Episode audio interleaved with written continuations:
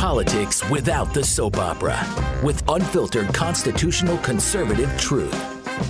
The Conservative Review with Daniel Horowitz. And welcome back, fellow patriots, American taxpayers, and all around peace loving Americans who care about your communities and neighborhoods. Believe it or not, this is the one and only independent conservative show that actually cares about the issues that matter to your community. Daniel Horowitz back in the house here for another day at the Conservative Review podcast. And I'll tell you guys, if if I didn't have you as an audience, I'd be lonely as anything. I mean, I got a family, but in terms of this business, I have never experienced a time in my career where we have faced so many existential threats, so many civilization issues, whether it's the future of our military mission, whether it's inviting in terrorists to our naval bases, whether it's arming um, our own soldiers on our bases, whether it's seeding every county and every state with refugee resettlement, whether it's sanctuary cities. But not only that we face these issues, but that we had the ability to redress them. You know, under Obama, we were being bombarded every day with social transformation. We felt helpless. The best we can do is long for the next election. But here we won. And Trump has, depending on the issue, given us certain victories or at least indulged our ideas. But rather than taking yes for an answer, we've gotten distracted. We've doped ourselves up on political heroin where we focus on the stupidest non sequitur issues we could find every single day, issues that don't matter to our country, issues for which we cannot redress through activism or public policy all at the expense of the issues that we could influence right here, right now. As I said yesterday, we have Trump's executive actions. We have the National Defense Authorization Act, which will be voted on as early as Wednesday in the House. We have the annual appropriation bill, which will turn into an omnibus likely next week. All vehicles to fight for all of the aforementioned issues. Issues that are 80 20 in the minds of the public, issues that are so easy to explain, issues where Trump intuitively is with us, but issues where if we don't get in his face, the swamp will win all the time, every time, absolutely. Before we get to our special guest today and get into refugee resettlement, I just want to just clean up some of the stuff from yesterday on the Pensacola terror attack. I find it amazing that already it's not even in the news. We already heard that there were many, as many as 10 Saudis under suspicion, by the way, I could tell you from my sources, I have heard that there are roughly 100 Saudis in the Pensacola area that are at least being interviewed by the FBI.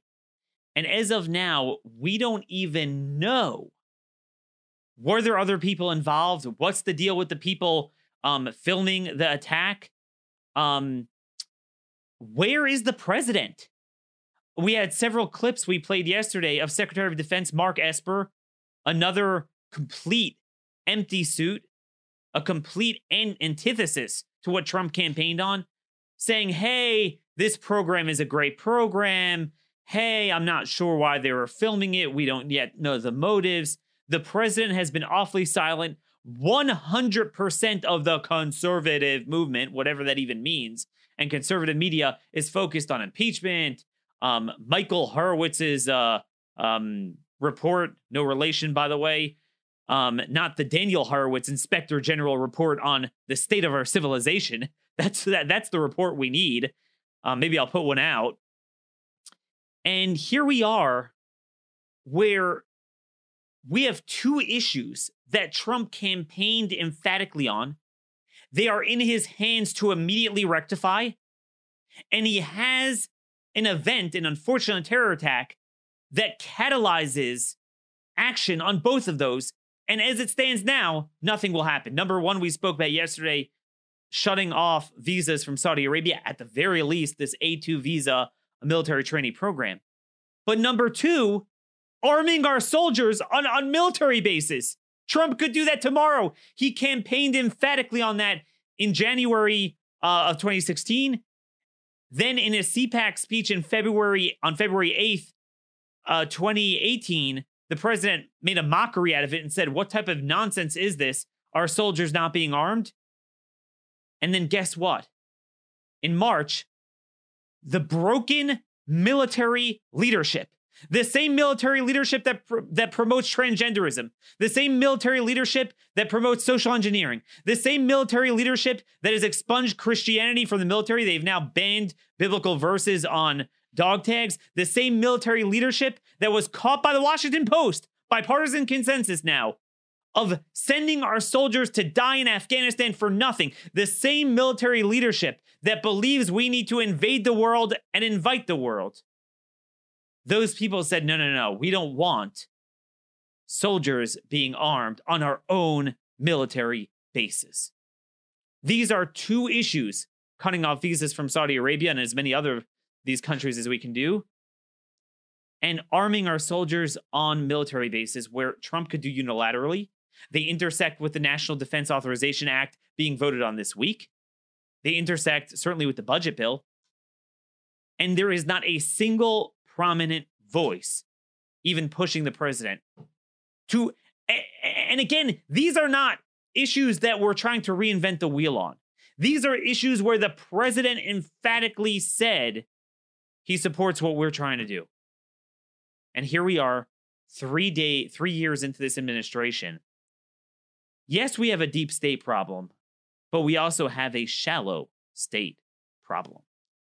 I want you guys to Google Trump cabinet White House URL, and it will list the cabinet and cabinet equivalent positions, such as chief of staff to the, to the president. Ask yourself this how many of them are MAGA officials? You won't count too many. Now, do another thing. Go to the RGA website. Actually, we'll put it up here on the screen. You could see the list from the Republican Governors Association, the number of Republican governors. Go down that roster and ask yourself this question How many share our values on illegal immigration, on refugee resettlement, on crime, on healthcare freedom, on spending, on any issue conservatives care about? One, two, maybe, maybe zero on all the issues put together. Let's move on. I don't want to keep our guest waiting. We have a very special guest. One of the biggest things you could do, you guys have been asking me, emailing me for, for years, what could we do? Daniel, you've made the case very well. What could we do? Trump gave us something we really wanted, allowing county and state governments to determine the fate of their own communities vis a vis refugee resettlement. And officially, pursuant to the order issued September 25th by the White House, um, promulgated by State Department in conjunction with the Department of Homeland Security, and in some ways HHS as well. Refugee resettlement cannot take place under this order unless a given jurisdiction has the affirmative support of the county officials and the state governor. Now, that gets a little murky, and we're going to talk to our special guest about this. There's nobody on our side even fighting the left is mobilized. See, they don't get paralyzed by impeachment. They are not only winning blue areas within blue states, LA, New York, Chicago, San Francisco. No. They are getting rural red counties that Trump carried by 20, 30 points within red states that Trump carried by 20, 30 points, such as Burleigh County, North Dakota, that just happened last night. County count, county commission approved it three to two. Um, Republicans, Republicans, as you well know, support this just as much as Democrats, and we are left disenfranchised. What do we do about it? I want to introduce you guys to Ann Corcoran. Who is Ann Corcoran? Ann Corcoran is a citizen journalist who created a website, refugeeresettlement.org. You got to go there, refugeeresettlement.org. This is truly special. And in many respects, Ann is the antithesis of what we're talking about. And if we had one of her on each important issue, we would have a different movement, a different country. Rather than all the empty calories that are put out by these losers on Fox News, heck, on my network too, elsewhere. Um, I guess I'll get myself in trouble for that. But, but I'm sick of the empty calories. Ann Corcoran has written, I believe, roughly 9,000 posts within a period of 12 years, focusing like a laser beam on the policy, political outcomes, cultural outcomes, legalities of refugee resettlement. It's truly a masterpiece, refugeeresettlement.org. She also has another website we're going to promote throughout the show. And she is going to warn us, convince us, activate us to get involved in this issue and this particular opportunity that President Trump gave us. With no further ado, Ann Corcoran, it is an honor to welcome you to the first for the first time to the Conservative Review podcast. Hopefully not the last. How you doing, Ann? Thanks for joining us. I'm doing great, Daniel. Thanks so much for having me. And I'm chuckling because I have said over the years, just imagine if every one of us who were concerned about what's happening to America just picked one little issue and honed in on it day in and day out and reported on it and got the message out. Imagine how far advanced we would be. The left gets every single day and they know what they're going to do. They have their marching orders and they're going to change America. And I say, in this case, change America by changing the people. Um, if it just and, and, and let, let me interrupt you. How many Ann Corcorans do you think there are on the left just on the refugee issue? A thousand? Five hundred? Oh my gosh, yes. And the difference is the difference is on the left, they um they're being paid to do this work. They get up every day and collect a salary from nine to five to do this work. That's what's so astounding, you know, and what people don't get through their head is that people like me, I don't want to brag, but I work for nothing. I work for America. That's it. And um, and the left is a, they're paid and they're largely paid either by big donors like Soros or the Koch brothers, frankly, um, or they're paid by our tax dollars that pass through these resettlement agencies. It's really, it really is an outrage. It, it, it is an outrage. And again, this is, you know, before we get into the refugee issue, I just want to tell our audience that, I mean, this is what I mean by citizens task forces. I spoke about this last year um, because the paid professional conservative politicos are out to lunch. I mean, we're going to need to kind of do this for free. And, and a group of you, you could do what Ann does um, a lot of you have sent me a lot of good information. Keep it going. But I want to get into what we can do. So I gave a little introduction there, and sorry to take take long to get to you and filibuster a little bit there. But did I capture the spirit of what is going on with Trump's order right? I want to just give us the general um, landscape of what is at stake, the timetable, the geography of of what's going on before we get to specifics and what we can do. Okay, let me go back to the beginning in the Trump campaign, and everyone should recall that the president said that he wanted to um, reduce the number of refugees coming into the country. He said we weren't going to take any Syrians. We are taking Syrians, by the way, and I have some numbers to to tell your uh, viewers. Um, and and so we waited in the first year. Okay, so he started to reduce the numbers, and that's good. I'm not saying reducing the numbers um, wasn't a good thing, gradually reducing the numbers little by little. This year, he really infuriated the left by, by going down to 18,000 refugees um, for this next fiscal year. But he made no effort. And I have to tell you this after a while, I got a little um, frustrated, um, a little disappointed. He did nothing, and he really hasn't done much yet to um, change the program altogether. I felt that the program needs to be completely abolished and Congress needs to rethink the whole thing. And I, and I know that there are ways that Trump can do that if he wanted to. So I got a little discouraged. However, this fall in September, he set up an executive order. Let me just emphasize it is not perfect. Um, but he set up an executive order, and so we now have to respond to that. It's important that we do.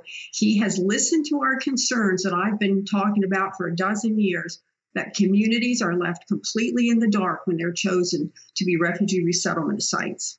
And so he set it up with this executive order that a county commission, in some cases a city, it's a little vague, um, must give permission, as must the governor, written permission that refugees will be placed into that community in the next fiscal year. They're talking now, this isn't going to go into effect until June, but your viewers should know that in the next few weeks, they need to get to their county commission. It's happening everywhere across the country. The, the refugee contractors, which I refer to all the time, those are the nine, some of them quasi religious organizations that make up the religious left um, have had weeks ahead of us to um, to get out and gin up their their supporters in their various communities. Um, we now have only a few weeks for people to get to their county commission. I just say that that although it was a loss um, in Burleigh County, North Dakota last night, I have to give those commissioners um, a lot of credit for holding a public hearing because some of these counties are coming online now, sending their permission letter into the State Department with no community input whatsoever. So so that's the thing. So they need to send a letter in. The the assumption, although we can't necessarily count on it, is that you need an opt-in, meaning that the default, at least if you take the order written in September 25th uh, face value, is the default is no refugee resettlement will occur in a given jurisdiction until there is an opt-in. So that would mean that the governor has to support it and the, the that given county would have to sign off on it as well. Is did, did I get that right? Yes, except that at the governor's level, we understand that they have to either opt in or opt out, that there needs to be a written letter from the governor about whether they're in or they're out. They can't just not respond. Whoa, whoa, whoa, whoa. I didn't know that. Wait, and back up. That's a big deal. So, and, and I'll tell you guys why it's a big deal. So there's there's left there's plenty of leftist Republicans. Most governors are those of you who are more familiar with the senators than governors. So let me just give you a little bit of a yardstick. Most of them are like Lamar Alexander and Susan Collins, not even like a Kevin McCarthy type of guy. They're extremely liberal on this issue. So you had Doug Ducey, our, our friend from Arizona, there um, shortly after he approved in state tuition for illegal aliens. Evidently, he thinks his state has not had enough of um, hundreds of thousands of Central Americans pouring in this year. So he has signed off on refugee resettlement. But then you have snaky Republicans that might not want to be that overtly liberal, but they're certainly not where we are. So what they might do is just like, all right, I'll be neither yay or nay. So, and are you telling me that? Let's say governor, let's just pick on one, and, and we're going to need to bang away at these people. And people need to know Governor Brad Little from a state like Idaho, which we should have in the bag, or Kevin Stitt from Oklahoma, where they might just say nothing. So you're saying that if the you know Lutheran or Catholic charities gets in there to one of the counties at Boise, uh, Oklahoma City, and they get the commissioners or mayor or county ca- or city council to approve it, that would mean you get refugee resettlement there. Yes, the governor must opt out in writing. That's our understanding from um, mm. sources inside the government that they must opt out in writing if they're going to get out. Now, we already have several Republicans who have sought, who have opted in, including um, Governor Sununu of New Hampshire, as okay. you mentioned, Ducey of Arizona, the Utah governor. Uh, Herbert, yep. Uh, the, a- anyone else? North Dakota governor said he will be in if his communities are in, and so apparently his communities are in as of um, the last few days. Okay, so we so we have we have four. We have Sununu, we have Ducey of Arizona, we have Herbert of Utah, um, and uh, gosh, I forget the dude's name, um, the Teletubby Republican, and boy, are these Teletubbies that Doug uh, Burgum um, from North Dakota now, the New York Times is reporting that 16 governors have already opted in. A lot of them are Democrats, like the Pennsylvania governor, um, Virginia governor. But if you do the math, doesn't that mean there are some other undocumented uh, Republican perpetrators we should be aware of? I was very shocked, frankly, to see that mention of 16. So either the lobbyist for World Relief doesn't have her facts and told the New York Times that 16 governors have already sent in their permission. I'm only seeing eight that have been um, actually gone, been in the media saying that they are in. Um, nobody has said they're out, of course, yet. Not um, a single, not a single governor. And what are what are some of the big ones that people need to contact, and what should they do? Oh, the biggest of all, in my view, is Texas. Greg Abbott, yeah. Texas is the biggest resettlement state um, in the country. Most people don't realize that. Um, they think it's California or New York, whatever. California and New York are pretty high. Um, the other very important um, governor is Tennessee.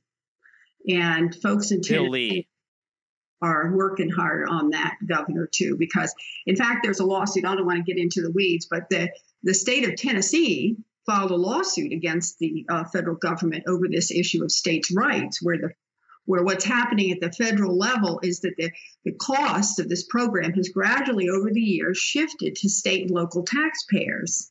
I mean, it doesn't take a, a, a genius to see that Our educational system is paid for at a local level. Um, our criminal justice system on a local level.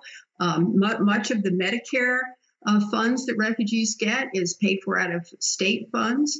So that um, the state of Tennessee filed a lawsuit and um, it's gone through a lot of hurdles and it's possibly going to go to the Supreme Court. And that's a states' rights issue and a very important one. So the governor of Tennessee should now opt in, in my view, and I'm not a lawyer, but I'm guessing it would kill the lawsuit. Sure, sure. And and um, as we said yesterday, uh, and I wrote an article yesterday, Bill Lee is the type of Republican who literally said um, his goal is to empty out the jails. So I mean, these are the type of Republicans we're dealing with um, those Tennessee state elected Republicans are something else, a sight to be held.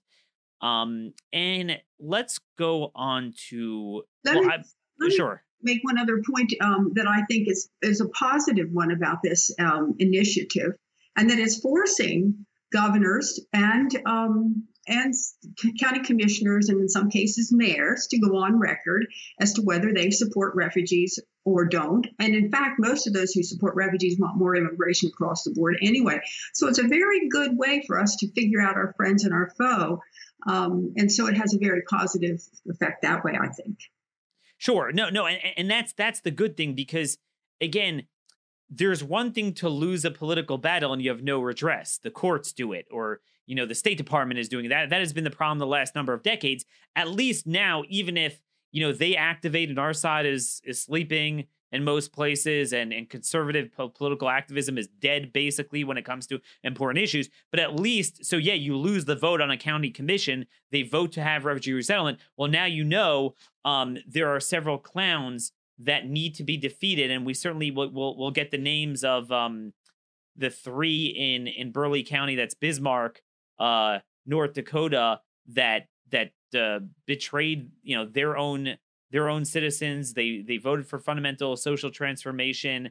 Um, these are certainly people that that that do need to be defeated. Uh, Jerry Jerry Woodcox, Mark Armstrong, and Kathleen Jonas. They're the Burleigh County commissioners who voted um, in the three to two vote to accept refugees. But I want to put that on a shelf just for one more minute.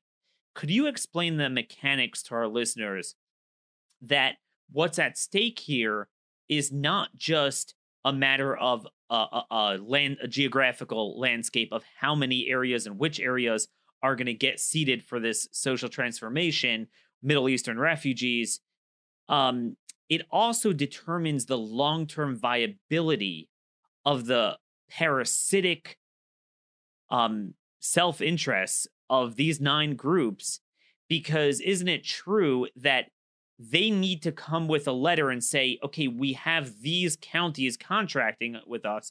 And if we would have all the red states and red counties saying no, I mean, I'm, I'm just trying to think and I'm forgetting Trump won something like 81, 82% of the counties. So theoretically, if, you know, I think you you and I would believe we could even win in blue counties. This is a winning issue, but certainly where Trump won, they would be out of money. They would be bankrupted so isn't that true that they're also getting more money commensurate with the counties and states they pick off? Well, let me just go back to, to how this most people are absolutely shocked to hear that the U.S. Conference of Catholic Bishops migration program is 90% funded by U.S. taxpayers. Lutheran Immigration and Refugee Service, the national contractor that, that is responsible for North Dakota, they're about 90% funded by the federal government.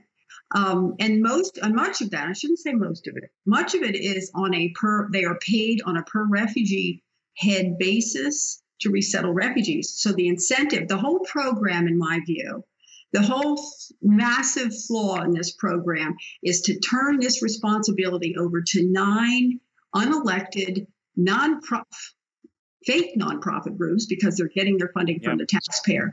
And those groups are basically driving this entire program in the whole country. Yep. The State Department sits down with them every week, with the nine every week, and, and one will say, I want that case coming from Somalia, and I'll take that case from somewhere else. And they divvy up and they spread them around where they want to spread them around, where they have perceived two yep. things a welcoming atmosphere for social change and wanting diversity and all that. But number two, a dri- ma- major driving force are big global corporations like the mm. meat packers that want this cheap labor. That is a lot of what's driving this um, behind the scenes. These contractors, some of them are working directly. Lutheran Immigration and Refugee Service, we found out last year, had a contract with um, with uh, JBS Swift and Tyson Foods to find refugee workers for those big corporations. And the average person doesn't know their community is being changed in the yep. name of religious humanitarianism. But in fact, it's because big companies want big global companies want the cheap labor and um, and the citizens don't have a clue how this is coming down. Well, surprisingly, last night that New York Times article mentions that the county commissioner president had no clue that they had already been getting refugees. This is a secret program. I can't emphasize that enough. Yeah.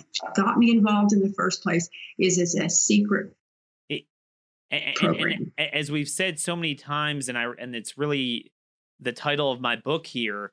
You know, um, stolen sovereignty. St- literally social transformation without representation, immigration has to belong to the whole of the people. That Madison, when he talked about republicanism, what is Republican form of government where the people through their elected representatives have to determine their outcome? The paradigm issue he picked was naturalization because that's the most important issue. Who will make up your future orientation? Who who will be part of your society? That is the most important decision a society makes. And yet, this has been made for years behind closed doors. Trump has brought this out to the people more. So let me ask you this. You know, many of us, I would have said, if you would have told me we would have succeeded in getting Trump to um, implement this order and forcing opt in in order to get refugees, I would tell you there's a 20 point curve on this issue, meaning that this issue we could win 20 points away to the left of the 50 yard line in American politics because even people who vote for Democrats, they don't want this type of stuff. Yet, why is it, Ann, that you think that in a place like Burleigh County, and I'll look it up as you're talking, but I think Trump won it by 20, 25, maybe 30 points um, in North Dakota, we lost. And, and they did turn out there. The people were activated for once, and we lost the three to two vote. What what gives? Well, it's a couple of things. One is I think there's this an enormous fear on the part of elected officials to be called racist, Islamophobes, whatever. And that has been so beaten into the American psyche now. And we don't have enough elected officials that have the guts to say, call me whatever you want. I'm going to do the right thing here. Mm. So I think that's a driving factor for these, for a lot of these. We have these elected officials who are frankly chicken to stand up to this yeah. to that kind of bullying from the left that we're we're xenophobes, we're haters, we're racist, and so on and so forth. The other factor is this big factor behind the scenes of these big companies pushing for refugee labor. In Idaho, it's Chobani yogurt. North. Dakota, it's probably meat packing. I, I don't know for sure. Um, Colorado meat packing, pushing for these employees. They need this steady supply of what I would call slave labor. companies like the big meat, I call them big meat. Big meat used to pay a decent salary for American workers until they discovered the immigrant labor, and then they knew they could just mm. just go for the. And so behind the scenes, it's a big driving factor. You'd have to look to see who's funding these county commissioners' campaigns, for example. And I think then you'd find some answers. No, exactly. The local interest. And, and look, um, I, I, was just uh, DMing with a activist friend of mine in North Carolina as we were talking on the show now. And, you know, I, I alerted her, I said, hey, you know, are you guys aware of this? So they have a Democrat governor, Roy Cooper, big leftist, but there's a super majorities of Republicans in the state legislature. 90% of the counties would be against this. And I know I have a friend who, um, uh, Bill Forest, um, Dan Forest, who is lieutenant governor, and he is running against him next year for governorship. I was like, hey, you guys need to get on this. Like, this is a big thing. And and and she responded to me like, it's not even on anyone's radar. And, and that is what is so scary. By the way, Ann, as we're talking, you won't believe it. Trump carried Trump carried Burleigh County, North Dakota. Are you ready for this? By a 46 point margin, 68 to 22%. Wow. 68 to 22%. So, I mean, they're able to beat us on this issue in a plus 46 point Trump County. That is how how asymmetrical this warfare is and how our people are just asleep.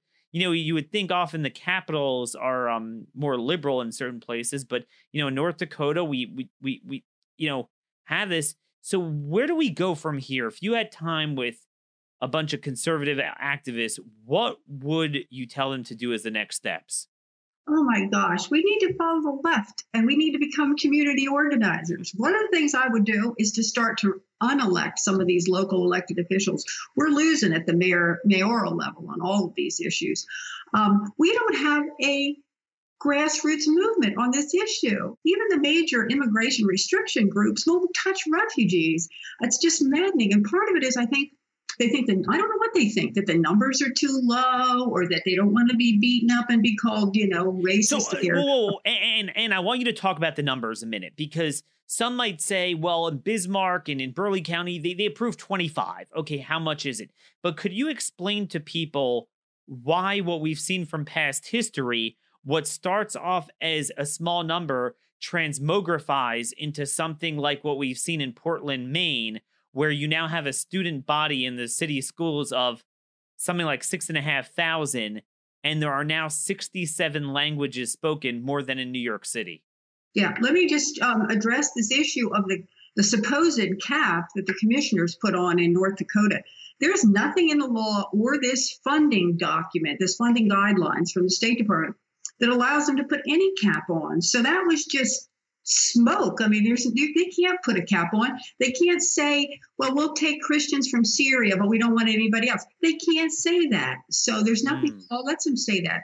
So I don't know what they're thinking that they're going to. Wait, so that's an important detail. A very, and this is a very important thing for us to get out to people when they speak to their elected representatives. Are, are you saying just to confirm, this is an on or off button that that the president's order gives them? You could reject it or not. But if you don't reject it, or alternatively, if you accept it, then whatever contractor gobbled up that county, whether it's HIAS, whether it's Catholic Charities, Lutheran, um, and whatever else, they they own them, and they could re- resettle however many they get their hands on from wherever they get them. Yes, absolutely, they can. That's what I'm trying to tell people. One of the downsides of this thing is that there are a lot of places that have kind of been hands off over time. But if right now, say some interfaith group goes to some Podunk County somewhere that's not had refugees and convinces that county commission to send in a letter, that could be a new refugee resettlement site a new prime refugee resettlement site. Now, let me on in Portland. There's a couple of things going on in Portland. Once a sure. city like Portland has started to invite refugees, then more people will more will come there. They have the, the welcome mat has been put out in mm-hmm. Portland. Mm-hmm. Then the other part of it is Maine gives, you know, I don't want to get too deep in the weeds, but you know, the asylum seekers, those like hundreds of thousands who are coming across our border and, and asking for asylum, they um, are not allowed to get welfare, whereas refugees can get welfare. And, and when a refugee arrives, they're they are permitted to get welfare right away. Okay, and that's part of what. Let me just say that's what the contractor's job is. For three months, they get their new group of refugees signed up for welfare, get the kids in school, get them their medical care, get them their housing, and in three months they're done. And those refugees then are the responsibility of the community. The asylum seekers technically are not allowed to get welfare until they have been deemed a legitimate refugee, mm. except in Maine, where Maine gives welfare in places like Portland to asylum seekers. So that's drawn a whole nother group of people to Maine that, which is the asylum seekers that are going there because of the generous welfare that's available to them. And, and the whole idea of a, of it's a welcoming community. 67 languages is probably not the top for some cities in the United States, by the way. There are some cities that have more than 60 some languages. Oh yeah, I've I've seen I've seen that before, and I'm looking right now at an article we're actually going to put up here on the screen for our, our video audience. Um, from Arizona, this is a Washington Times article. Schools teach refugee migrant kids skills to succeed in the U.S. And um, They talk about uh, this one school, one school, uh, Valencia Newcomer School, where more than 200 children from around the world are learning English skills, classroom skills, and they talk about, for example, and I love this line here when the school year begins, the refugee and immigrant children often don't know the rules. A kid might be fascinated with a light switch they excitedly turned off and on. And, and, and I'm thinking, like, again, we, we have a knack for bringing people in from the most primitive cultures. That, that's been a, um, an obsession. So evidently, Latin Americans at large weren't enough. So now we have to find the Mayan communities. We spoke about this last week um, with the extremely primitive culture and problems that they're having in Southwest Florida um, because the tomato farms need uh, five cents cheap cheaper tomatoes, uh, and and we have to deal with all the all the social problems. But you know, I I have young kids. I have all elementary school kids, and the world's nuts. It's very hard to raise kids these days, and even sending my kids to private Jewish school, where you're largely shielded from a lot of the problems in public school. Still, I mean, th- th- it's a very sensitive balance. It's very hard to matriculate kids to be normal people anymore. And has nobody considered what it's like to carte blanche flood the country with people that have tremendous problems? And what's funny is the left wing NGOs will talk about it in the context of their home countries. Yeah, you got the child marriage problems, you got this problem, you got that problem, but somehow you bring them here and what it dissipates. well, uh, the magic, uh, what, what is it called? The, uh, the melting pot goes to work, they think, but it doesn't. It really doesn't. Let me just, when you're talking about primitive people, I have to say, I want your viewers to know that in 2013, Obama said to the UN, and this happens over and over again in the refugee program, the UN will come to us and say, Will you take X number of refugees that we have in camps, in this case, Africa? And the UN said, Will you take, President Obama, 50,000 DR Congolese refugees? These are very primitive people. The women have a lot of problems because there's a lot of abuse. So they come here with, with mental conditions that have to be dealt with. Sure. And um, so Obama said, yes, we'll take 50,000 over five years. We are still taking them. We are up to 60,000. They are the top group coming into the country right now. Now, they're not mostly Muslim, there's a handful of Muslims, so that's not an issue. But these are very primitive people. They they they will not be able to find any kind of work that's going to support their family except the most menial labor um, going forward. And they're going to need a lot of care and a lot of expensive care, especially mental health care and so on and so forth. And yet, I don't think, I don't even know if Trump's people know that we had a cap of 50,000 because they're still coming. And it's the highest group this uh, last month, 500 came last month, just in the month of November. So, Ann, I don't know if you saw yesterday, I put out a spreadsheet, um, a graphic of 47 predominantly Muslim countries, and you know, not everyone from there is a Muslim necessarily, but most are. And then I left off some other big countries like India and Nigeria, where there is a significant percentage, roughly 50% Nigeria, 15% in India, but we have a tremendous amount of numbers from India. Um, so it's it's at least this many new Muslim immigrants we brought in, 2.3 million since um 9/11, or at least since 2001, and um I look at the numbers and I, I want to get your comment on this, what I found found fascinating. In the year 2018, we handed out 9,131 green cards to Iranian nationals. Now, to be fair, the overwhelming majority were adjustment of statuses. They were already here, but I, I remember, and it's something like 1,100 or 1,300 from what I saw DHS's website, were new arrivals. Ditto for Syria, although the numbers maybe were a little less. Could you explain to our audience? So the president only shut off five of roughly 50 countries. But even those five countries, it doesn't seem like it's a full shut off, does it? No, it's not a full shut off. As a matter of fact, let me. The numbers are small for the last month because Trump's bringing in smaller numbers, okay? But, but for example, just in the last four weeks from Syria, 37 refugees came in. And you're going, oh, well, that's not very many. 32 of them were Muslims. We're not saving the Syrian Christians if that's what if that's what some of these left wing or even these evangelical groups that are supposed to be right wing think that we're saving the Syrian Christians. We're not. In from Afghanistan, we brought in 91 refugees, 82 Muslims.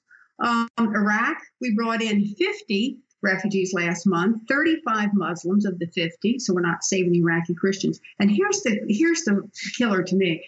Of the Muslims we brought in in the last month, half are Shia and half are Sunni. So we're basically bringing in they they persecute each other, and we bring them each in as persecuted people because one's persecuting the other, so we bring them both in.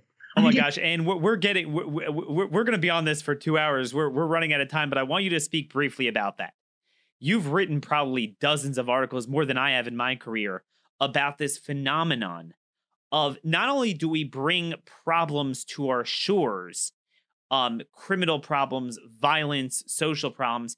But for example, particularly in Somalia, we we brought multiple sides of Middle Eastern clan slash tribal wars that are now manifest. For example, in Greater Minneapolis, where I mean, you could Google it's all over the Star Tribune. There, there's a number of you know, you know open source mainstream media on this, where you have competing gangs that now fall along the same pre-existing lines that were there in the Middle East.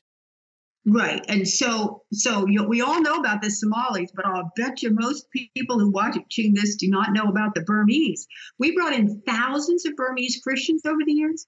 Now, to be fair, we're bringing in uh, Muslims, the Rohingya Muslims. We've brought about 20,000 Rohingya Muslims into the United States in the last decade or so. And Trump is still bringing them in. The numbers are small, but they're still coming they're in. still coming. And so these contractors have placed some of these Rohingya into communities in the United States where that's mostly Christian Burmese communities. And I have been told that the Christian Burmese don't want to come out of their houses because the neighbors are Rohingya Muslims that they didn't get along with at all back in Burma. It is real, and they, and these contractors must think that they're going to all just come in and just love each other because they're in America for some reason. I mean, it is bizarre. But before we run out of time, yeah. I really need to make this point about the special immigrant visas we're bringing. Oh, in. that was my next question. Yes, yes. Okay, I, I don't want to run out of time for this because people don't get this either. We have brought in I told, just told you last month we only brought in, well, only, we brought in 1,488 refugees from all over the world. But we brought in 2,502 Afghans in the last month who were special immigrant visa holders. These are supposedly people who helped us in our. Worked in, with the military. Think Pensacola, right? We, we know we bring in Saudis to train. Will we bring in Afghanis to train? Now, not everyone is being military trained. Some of them were are were resettled like refugees. But Ann, you're telling me, and this is very important. A lot of people are thinking, well, Trump lowered the refugee cap; it's pretty low. The SIVs are not counted against the cap. No, let me just tell you this research I just did recently. From 2007 to present time, we brought in 56,000 from Afghanistan who supposedly helped us. Now, tell me we had that many translators, or were these just people taking out the garbage in, in various government facilities and nonprofit facilities, too, by the way? But 30, 56,000 SIVs. Yes. But yeah. listen, 30,000 of those have come since Trump took office. I was shocked. 56,000 since 2007 but 30,000 in the last year Yeah, the Iraqi SIVs I think went down, but the Afghani ones went up. Correct, correct. Now with um, with Iraq though, we brought in here's just uh, we brought in 18,000 SIVs from Iraq since 2000 fiscal year 2007, but we brought in 143,000 regular Iraqi refugees, and that's a heck of a lot. That's, that's a heck of a lot. I have, by the way, my number is just total. If you add in all green cards issued to Iraqi nationals from 2001 through 2018. That's 18 years worth. Um, just shy of 204,000. Just yeah, shy of. Yeah, that makes sense. Yeah. Mm-hmm. So it's not all refugees, but a lot of them might be derivatives of original refugees, chain migrants. Um, you look at Pensacola, and it's like, I, I mean, what, eh, what, what are we doing? I wish I knew. And I wish the public understood more about what we were doing. But you see, the mainstream media, none of it, well, even even I'll even say Fox News, they don't tell us any of this stuff. Nope. They don't tell us this. And so the average person out there in America is watching their cable news channel, or, or God forbid, they're watching the ABC and NBC and CBS. They never know this is happening. Uh, the New York Times doesn't write about this. The Washington Post doesn't write about nope. this. Nobody. And and l- let me give you one more country. Um, so Trump said extreme vetting. We have to make sure people love America. Who are these people? What's going on? In the year 2018, okay, last year, Somalia. Now, again, mo- overwhelmingly, they are adjustment of statuses, but still, 11,541 Somali nationals were given green cards last year. Wow. Do you think we vetted them for clan ties, Al Shabaab? I mean, yeah, 11,000. Is a fiction. Vetting thing is a fiction. The, a, a, thinking person would know you. How are you, what are you going to do? How do you vet that? In Somalia and say, "Hey, I'd like the criminal records for Mohammed so and so." You know, that it doesn't exist. As a matter of fact, you know, nobody liked Comey, but in 2017, yeah. Comey, director of the FBI, said they were watching 300 cases in the United States of refugees who were potentially terrorists. And nobody listened to that, you know, but they're here because there's no way you're going to vet them from some Syrian village, from some, you know, Afghan village somewhere. Um, there, in my view, many of them are going to be sleepers, and we're going to find out someday um, that yep. we made a huge mistake. And, and we found that a lot with Afghanis, with Iraqis in par- particular, plenty of them. Um, but folks, I want you guys to go to refugeeresettlement.org. And hey, you also have another website. Daniel, it's refugeeresettlementwatch.org. oh, darn. I'm sorry. Refugeeresettlementwatch.org. That's okay. Um, and and let me just say the um, the speech police at WordPress took down my original blog yep. that had a different URL, so people may still be coming across that. That it's been shut down, the old one, but it, we recovered it. I recovered it with the help. And your other website is what? It's called Frauds, Crooks, and Criminals. Dot I can't remember if it's dot org or dot com. Oh gosh. okay, we'll put that uh, up. Frauds, crooks, and criminals. Again, all really good material of substance on the issues that matter to our civilization. Um, there's so much out on the web now. Everyone has their say in empty calories, but this is someone that has been really steady Eddie for for about a dozen years on this stuff. Um, you could follow her at Refugee Info Resource is the Facebook page, Refugee Watcher at Refugee Watcher on Twitter. Um, and we're about out of time what is your closing pitch? What could people do in their various cities and counties? If I would do what I did, I called my county commissioners the other day and I said, Has anybody contacted you about making our county a refugee resettlement site? I was told no, and I was told that they would let me know if anybody contacted them. Everybody should just call their county commissioner. How long? What is this going to take you? 15 minutes? And you should call your governor too. It's going to take you 15 minutes to do this and find out what's going on. And the reason this is happening so quickly is that the Trump administration just put out the guidelines, but the contractors had a month heads up on us yep. to get to go grassroots first. Remember, they're fighting for their existence, and, and that's the ultimate conflict of interest. You and I get no money for, you know, ratcheting it down, but they get extra salaries. You know, that Hetfield guy from HIAS, what, like $400,000 a year salary, commensurate with how many people they um screw up communities with. And and that's that's the it's the ultimate conflict of interest. It just makes no sense to have um private individuals uh, benefit from this. And thanks so much for everything you do. Again, refugee resettlement watch.org is your website. There's a lot of very, very important content there. Frauds, Crooks, and Criminals is another website. Follow her at Refugee Watcher. We're at a time. Um, send me your emails at dhorowitz at blazemedia.com. And what is your the best way to contact you? Um, probably at my uh, blog, Refugee Resettlement Watch, you'll see a contact information. Contact in information. Okay, um, people have questions, what they can do, report back to us. Let's build the movement right here, right now, in all 50 states, because the left is involved in all 50 states, over 3,000 counties. They don't cede a single inch. Let's at least get a foothold in a couple of states, Texas, Florida being big ones. A lot more on the table we left. We're going to have Ann back for an update in the coming days and weeks. Thank you for listening. God bless. Until tomorrow, this has been another issue of the Conservative Review Podcast.